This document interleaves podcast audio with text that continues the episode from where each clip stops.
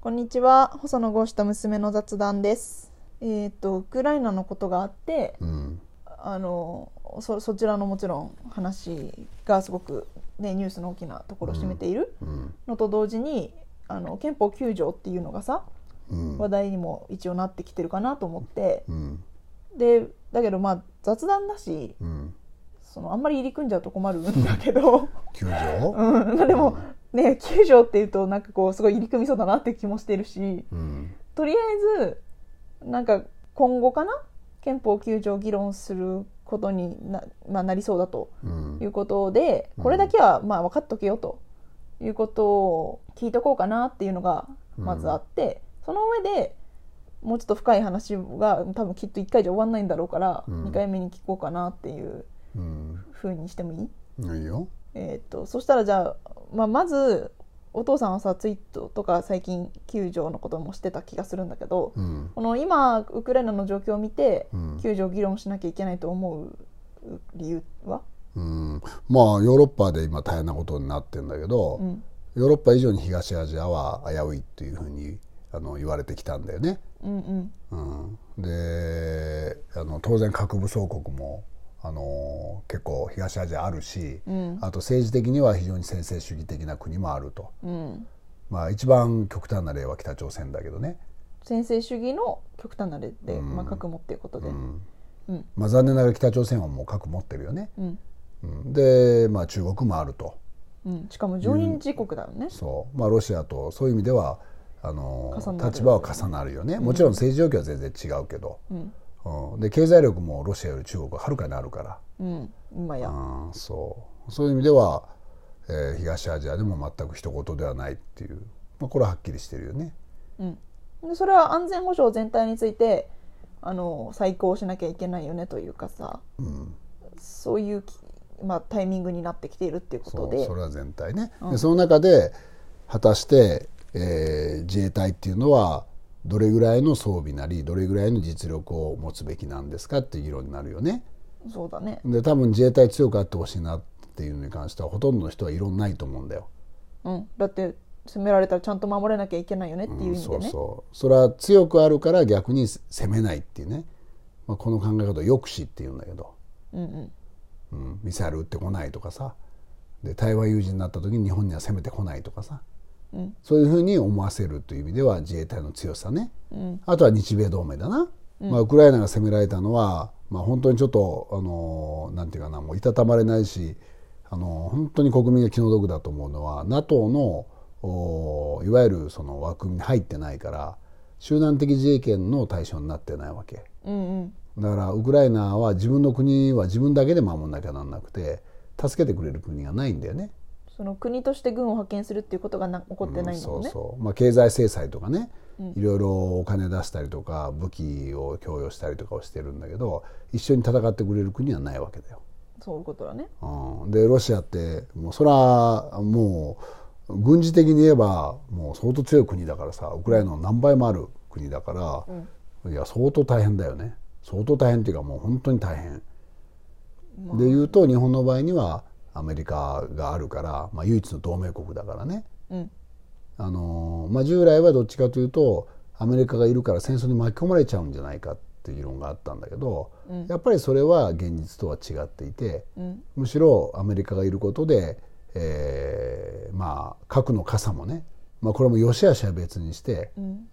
現実的だよな。うんまあ現実としてそれに守られてきたし、うんこれからも守られるんじゃないかっていうそうことか。そうでそういう前提に立つならば、ん憲法9条っていうのは果たしてどうなんだろうかっていう、そういう順番になるんじゃないどうしてもこれまでの憲法の議論っていうのは9条の是非っていうところから議論に入ったんだけどうんやっぱりもう時代は変わってて現実の安全保障をまず考えてそれを実現する手段として9条はどうかって議論した方がいいと思うね。うんじゃあまあちらっと前やったけど、三文書の改定とかがこ今年ありますとうんいうことで、うんまあそのそれも相まって、まあ、球場どうしますかってことも議論、まあ、ちょっと長いスパンになるかもしれないけど、ん話していこうかまあ、な。並行してね、ただまあ9条を変えないと3文書改定できないっていうそんなあの悠長なこと言ってられないかうら、んうんうん、 9条のお状態関係なく現状において3文書の改定っていうのをやることになるね。なるほどね、でじゃあまあなんだ救助についてお勉強しようということであれば、まず何を知っとけっていうこと、そうだな、まあ、1項と2項の違いは理解しておいた方がいいよねあ。そうだねえっと救助をじゃあ一回音読しようかまあ、音読しなくても、まあ、1項は、うんまあ、戦争しませんってことが書いてあるわけだ主に。うんで2項は戦争しないのでうんあの軍隊を持ちませんって書いてあるわけ。うんうん陸海空軍うんだから1項と2項で、あのー違うことが書いてあるっていうねうん目一つの的と救助手って言段ってもみたういんうなんことでそれはまず頭に入れておいた方がいいよな。うんうんうんであとは、まあ、ちょっと難しい言葉になるんだけど芦田修正って聞いたことある芦田修正は芦田修正っていうのは憲法を作った時の当時関わったあの人の名前なんだけど、その人があの入れたことによって、えーまあ、2項の頭にあの言葉が入ってるわけだよ。どういう言葉かというと全項の目的を達成するためっていう、まあ、言うなら戦争するために、えー陸海空を持つことはありませんって書いてあるわけな、えー軍隊を。うんということは逆に言うと戦争するためでなければあのつまり、えー自衛をするためであれば軍を持っていいですという解釈もあり得るわけ、うんうんでそういう解釈でいくなら9条があったって自衛隊がもっと強くあって自衛のためにいろんなことができるようにするっていうことはいいんですよっていう解釈もまああるんだよね。その文言をそのまま読んで、ん読んでみるとっていうことね、で明日修正って一つ一つ大きな論点だよね、ただ普通に読めば、まあ、9条みんな読んでみたらいいと思うけどそれは戦争やらないしあの自衛隊も含めて、いわゆるその軍隊、まあ、自衛隊国際的に見ればそれはまあ軍隊だからね、そうだよね日本の事情をよく知らない海外の国とかの人から見たら、普通に軍隊を持っているっていうふうに見受けられるよねまあそうだね、うんでそういう意味で言うと、まあよく使われる言葉で立憲主義っていうよな、言うねうん、立憲主義ってどういうふうに理解してるうーん、まあ、特にその国を統治するにあたって、憲法を、まあ、守っていきましょうというかさ、まあそうだねもともと憲法っていうのは、まあ、王様なんかが勝手にいろんな国民にさ強制したりとかさ税金取ったりするのを、いや憲法に基づいてやってくださいって作られたっていう歴史はあるんだよねうん、てかじ好き勝手しないようにっていうことだよね、だからまあ権力者を縛る方法っていうな、そうだね、うん、で自衛隊っていうのは権力の最たるもんじゃんうん、だって、まあ、昔その暴走したというかさ、んある意味それで、まあ、第二次世界、まあ、対うんと戦争になったという歴史があって、だからそもそも戦後憲法を作りましょうという流れになったっていうことを踏まえたらそういうことだよね。そうそういう意味で言うと立憲主義っていう観点からすると自衛隊とか自衛権っていうのは一番ね、ちゃんと憲法に書いて絞っ縛っとかなきゃなんないものでしょそりゃそうだ、いつでもどこでも戦争していいですよってなったら困るわけだ困かるらわねけだからね、でも憲法9条っていうのは実はそういう縛りにはなってないんじゃないかと、何も書いてないがゆえにね戦争しちゃダメですよとは書いてあるけど、明日修正が入ってるからさあの戦争のためでなければえー戦争でないですよとあの、まあ、国権の発動たる戦争でなければね、自衛のためであればあのいいですよと。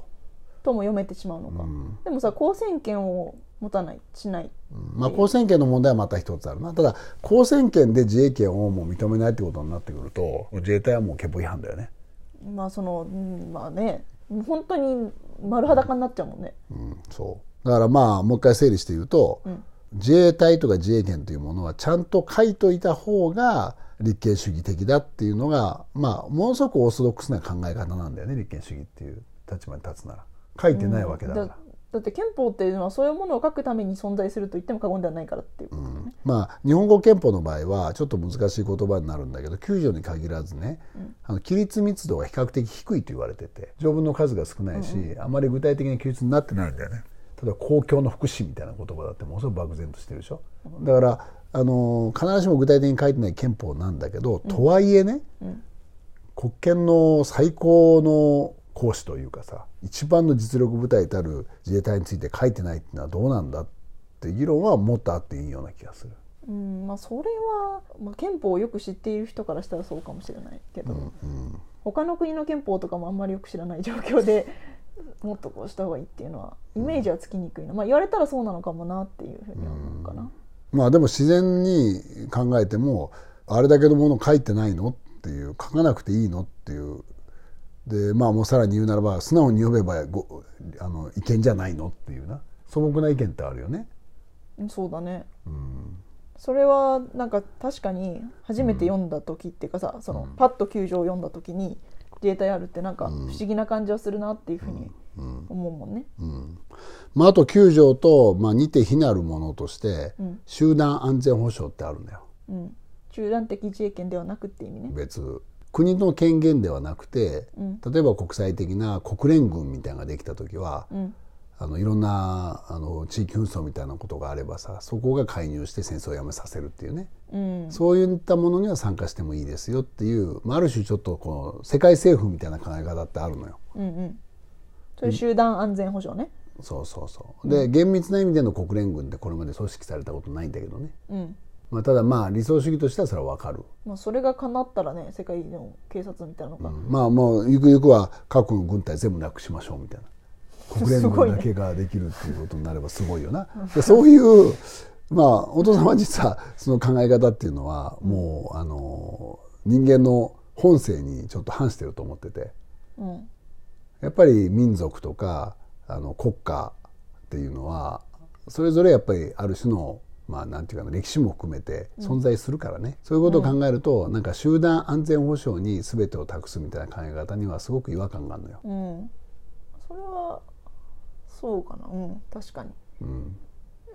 まあ、違和感というか想像がつかないというか、そんなこと本当に起こるのかなみたいな、まあ、例えば宇宙から攻めてきたらさ、宇宙人がよあエイリアンみたいなあそうそしたら国連軍みたいなのできるかもしれないけどな、あまあ、そんな映画がどっかにあったりしたけど、 そっかそっかそうでもしない限りもう本当の意味でのあのなんていうの世界政府なり、あの国連軍で万能な国連軍みたいなのはなかなかできないよね。ならばやっぱりそれぞれの国が自国できちっと守るで自国だけでもうカバーしきれないのであれば同盟を組んで、えーしっかり国を守っていくとそのことによって相手がもう戦争を日本に仕掛けてこないような、まあ、いわゆる抑止っていう考え方だよね、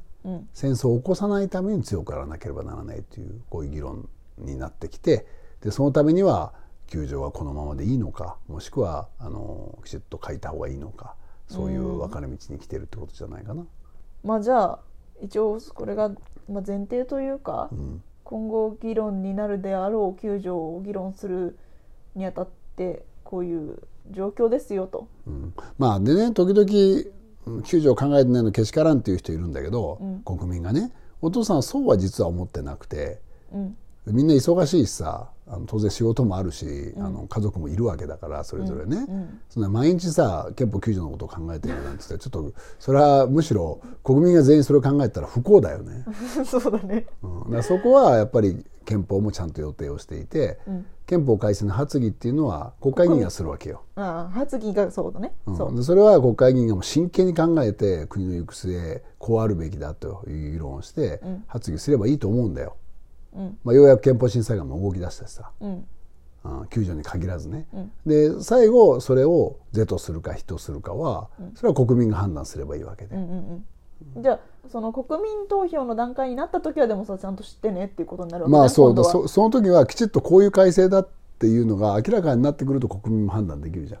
んまあそうだね何が起こるか分かんないもの考えとけって言われてもちょっと普通にアンケートしてもさ結構どっちも分かりませんみたいな人多いよね